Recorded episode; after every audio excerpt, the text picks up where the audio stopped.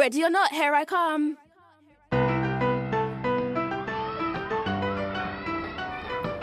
Hi, welcome to Care to Listen. Care to Listen is a series of podcasts made by care experienced children and young people in the UK. We are travelling across the UK talking to care leavers, experts, and activists in the field of childcare who are fighting for better services, rights, equality, and understanding.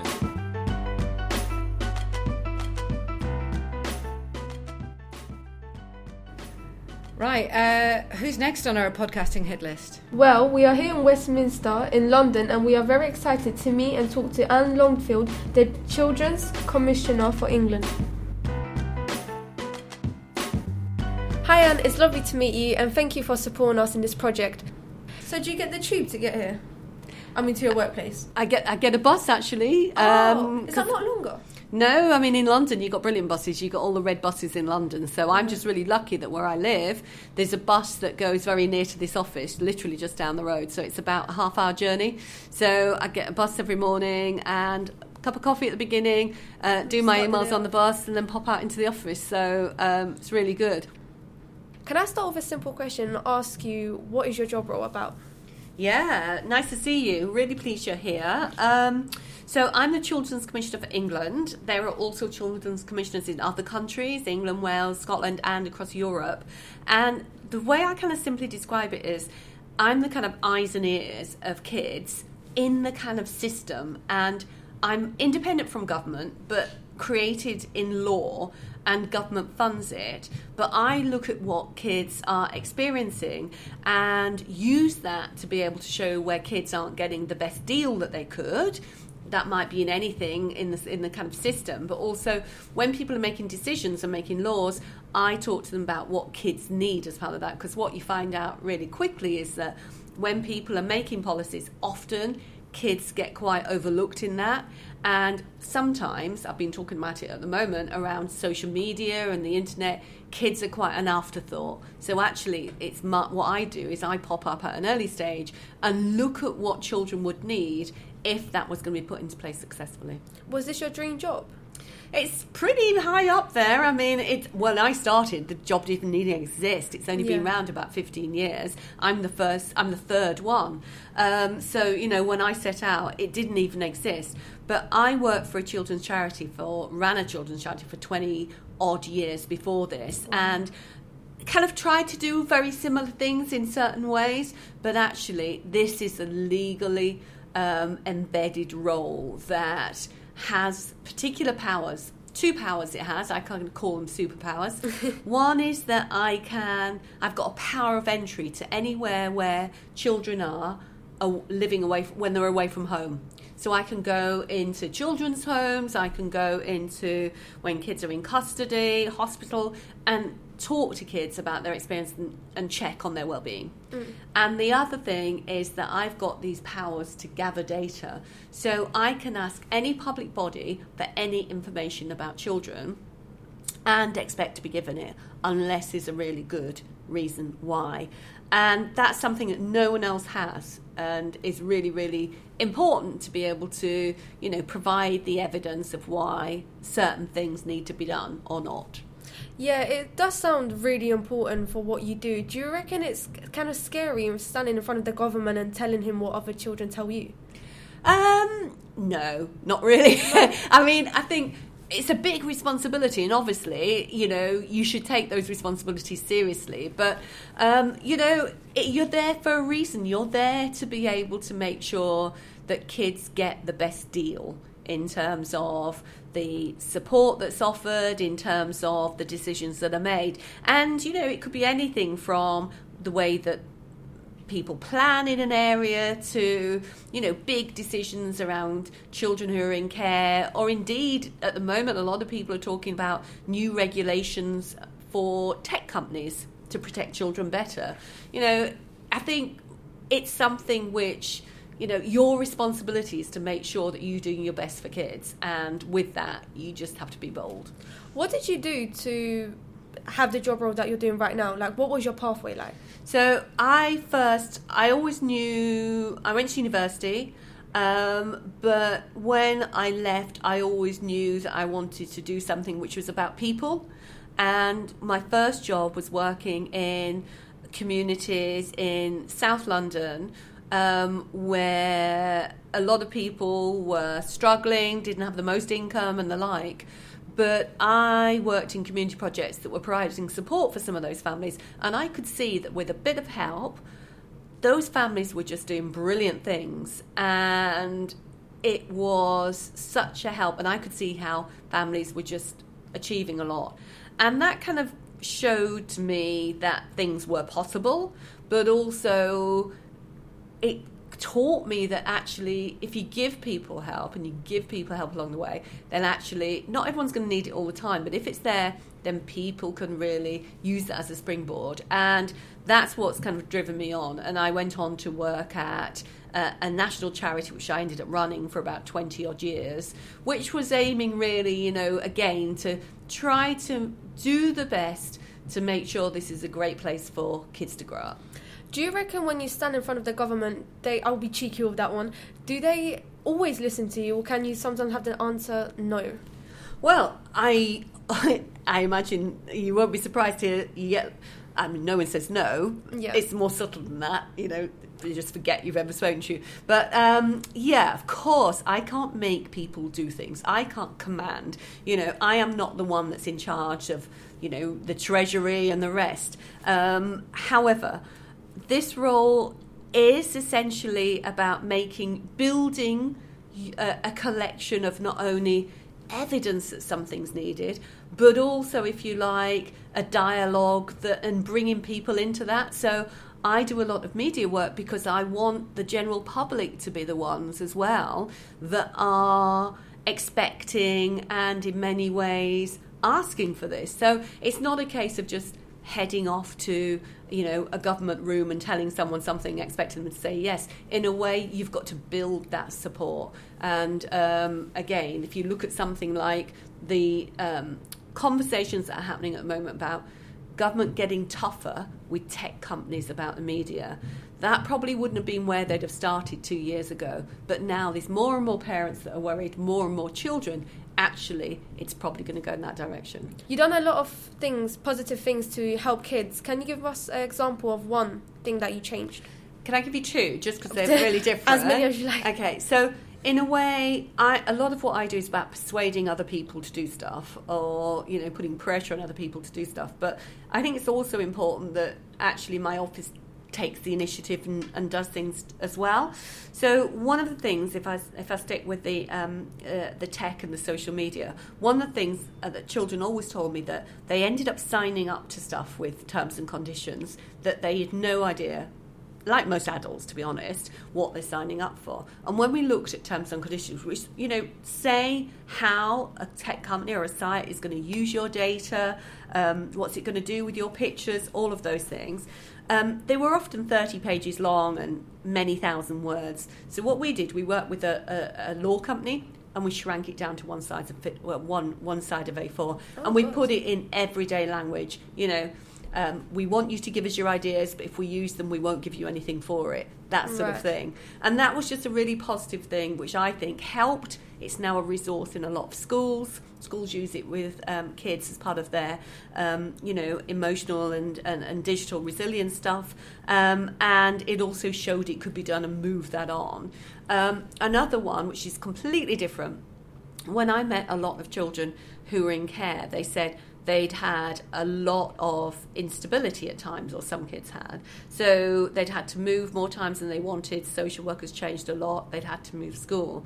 And when I talked to councils about it, yeah, they were concerned, but they kind of said, you know, we're trying our best. But so what we did was we set up um, an annual measure, if you like, of what we called instability. So every year now, we collect data from councils around the country and ask them how many social work changes there have been per child, how many schools, and how many times did they have to move home. And we do that every year. and we report on that and we report back to the councils and we use that as a way of getting them to put more emphasis on keeping kids stable and in one place and actually change the way they work. So that's something which is kind of, you know, it's slightly complicated, it's for long term, but it directly comes from kids saying, we don't like this. Um, and it's our way of making sure that people put more emphasis on that and then improve things. I picked up when you said that there's a lot of children that have been moved around. They say that 70% of ch- siblings get separated, and many of these siblings don't really get support to maintain contact. Is there anything you could do to help and stop this from happening? Well, I think this is something we um, will probably do as the next stage of the stability index where we look at how many times children in care are moving school or moving home or getting a new social worker. I know this is something that a lot of children find is really distressing and is really important to them, and we can do that as part of our um, uh, collection of information. So by doing that, again, we're shining a light on it. We're, sh- we're measuring how often it happens. Uh, we're saying it should happen less, and we're actually doing year on year um, showing what the changes are. Um, so that, and also positively at all points drawing attention to it. I think that we can help in that way. How long have you said you've worked in your at your job role? Four years. Four. In them four years, you must have done a lot of changes. How does that make you feel, like changing someone else's life? Um, well, I mean, I hope I hope it. Sometimes it's not always immediate, if you like, Yeah. But I'm really proud of what we've done. And um, you know, if you look out here on this board, we've got loads of cuttings here of things that we've done, press cuttings from reports we put out and discussions that we've kind of prompted, and and sometimes changes as well. And you know, I'm really proud about that. We've got a little team, but you know, it's what we're for. We should be doing that, but I'm really proud about it too. What is the biggest challenge that care experienced people face today, in your opinion?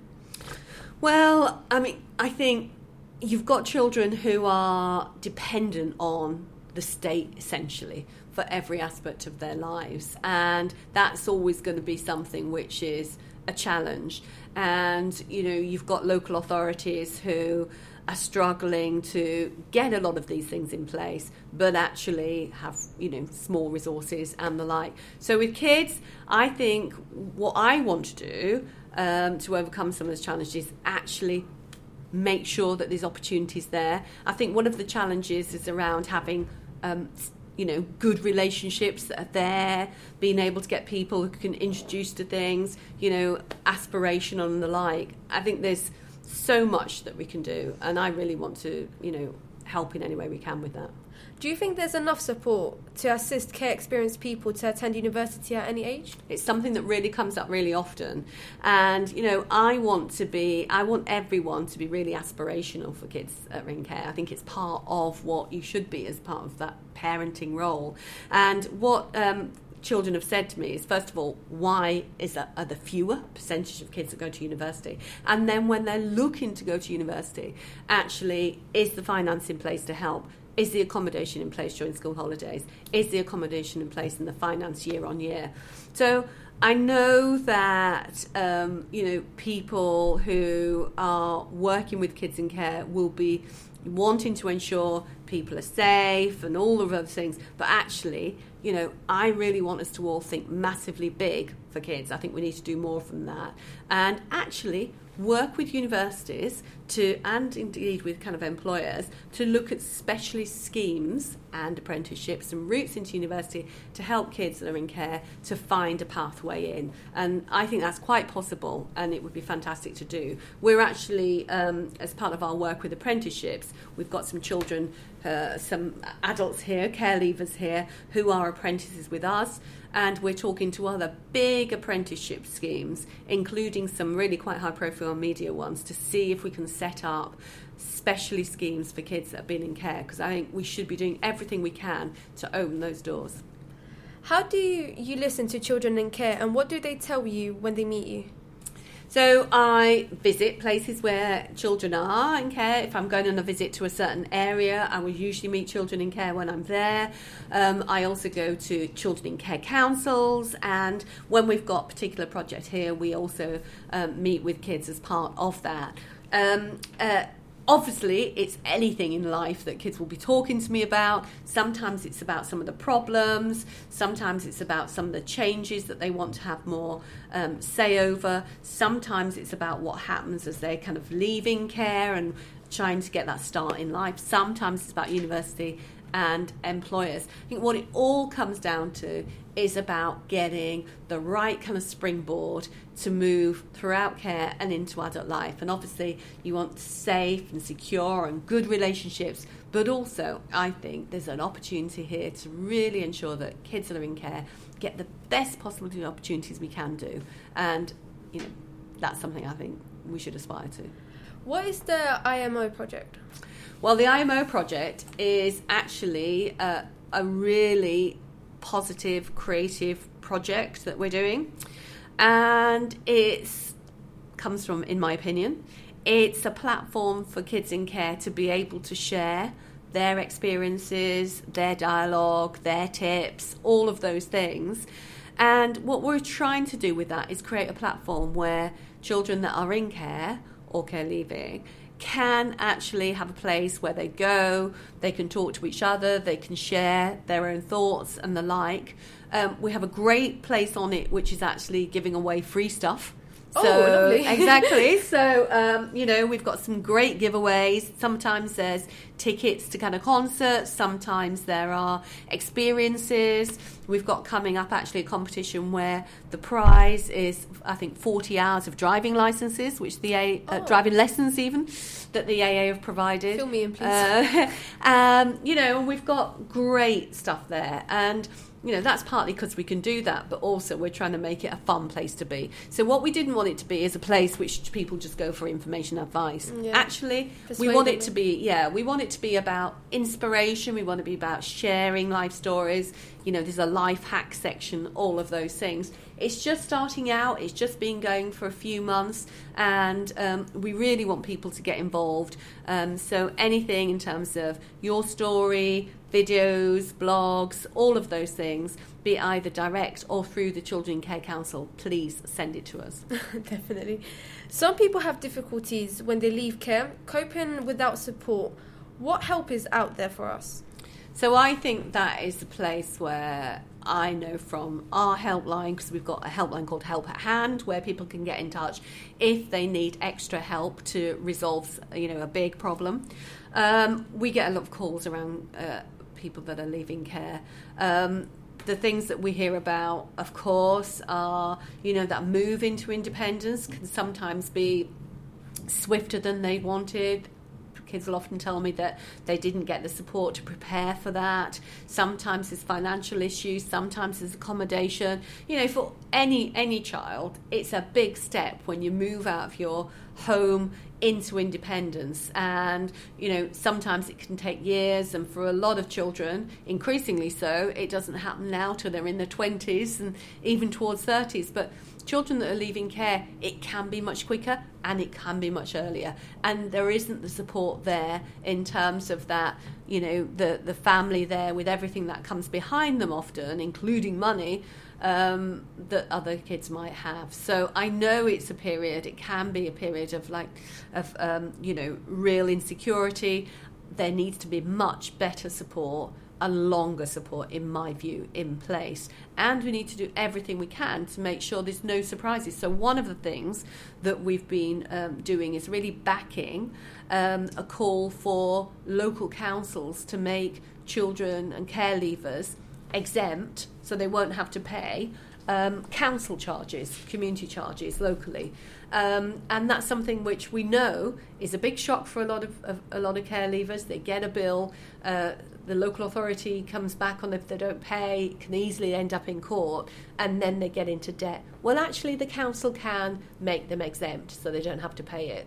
And it won't actually cost them very much at all. So it's a good thing to do. It saves care leavers from having to go through that trauma. It's a financial saving and it helps with the stress. So I'm on the lookout for all of those things possible that actually councils and others can do to remove things which they could remove that would help. And that's just a really simple one. Actually, most councils, most, um, you know, well over 50% of councils now do that. They didn't. Um, and there's been charities doing that, and we've kind of backed that call too. But actually, we're now moving to the point where most councils actually help care leavers in that way, but they all should. Have you heard about celebrating the Care Day? Have indeed, and um, we did some things last year about it with other children's commissions as well in, in, in the different countries. What is it? What is that about? Well, I think you know there are there are lots of care, there are lots of special days, aren't? National Day for this and that th- uh, through the year, and sometimes people can say, "Oh, there's just too many of them," but actually there is something about having one day where everyone focuses and gets good messages out about certain things, and actually to have a day which is around children in care is an opportunity to be able to again really shine a light on children in care, show the fantastic things about children in care and how they're, what they're achieving, but also stimulate some debate from those people who probably don't know too much about this, don't actually think about this much in their lives, and really be able to tell some of those stories and of course put some of the tougher messages over around extra help needed so it's something which is a force for good it's good and um, one that i'm really keen to support Why do you feel like sorry? Why do you feel like it's important to celebrate that Care Day? well i think there's two things one is celebrating in terms of the achievement of those kids and the fact that there is such good experiences and work going on is really important. Tell the good news stories within that. But also, it's an opportunity to really focus on some of the tougher messages to those that, you know, make decisions about how important it is, for instance, to get extra help for children leaving care to go to university or to get good apprenticeships or to get extra support in accommodation. So it creates a focus, and through that, you can tell not only the positives but also the ones where things need to change. Right. I'm going to finish this off with a simple but a little bit tricky question. Um, if you had a magic wand that could change things for care experienced people, what would it be? Ah, so um, a magic wand would be really good. Um, first of all, I would can I have two two goes at my magic wand. As many as you like. The first one would be that actually we help kids earlier. So we did everything we could um, to help children get the best possible um, chances in life they could from you know babies onwards. So we noticed when there were problems and we helped families and worked with families and all of those things. But with my magic wand for kids in care, that there would be just every opportunity for those children. I know there are brilliant opportunities, so I'm not saying they aren't, but every child that went into care got the most brilliant opportunity to aim high, to get really the best support, to have long lasting, supportive relationships, all the things you would want from your own child as a parent that you were able to confidence to offer that to every child that came into care and then give that springboard into adult life. That's what the magic wand would do. That that's actually really lovely. Well, thank you for your time and best of luck in the future from us all at Five Rivers. Thank you. Thank you for listening to the Five Rivers Care to Listen podcast. This podcast has been produced by the members of a democratic group representing the views of people from Five Rivers Childcare Limited. Music by Rick Flow, track Hide and Seek, courtesy of Rick Flow.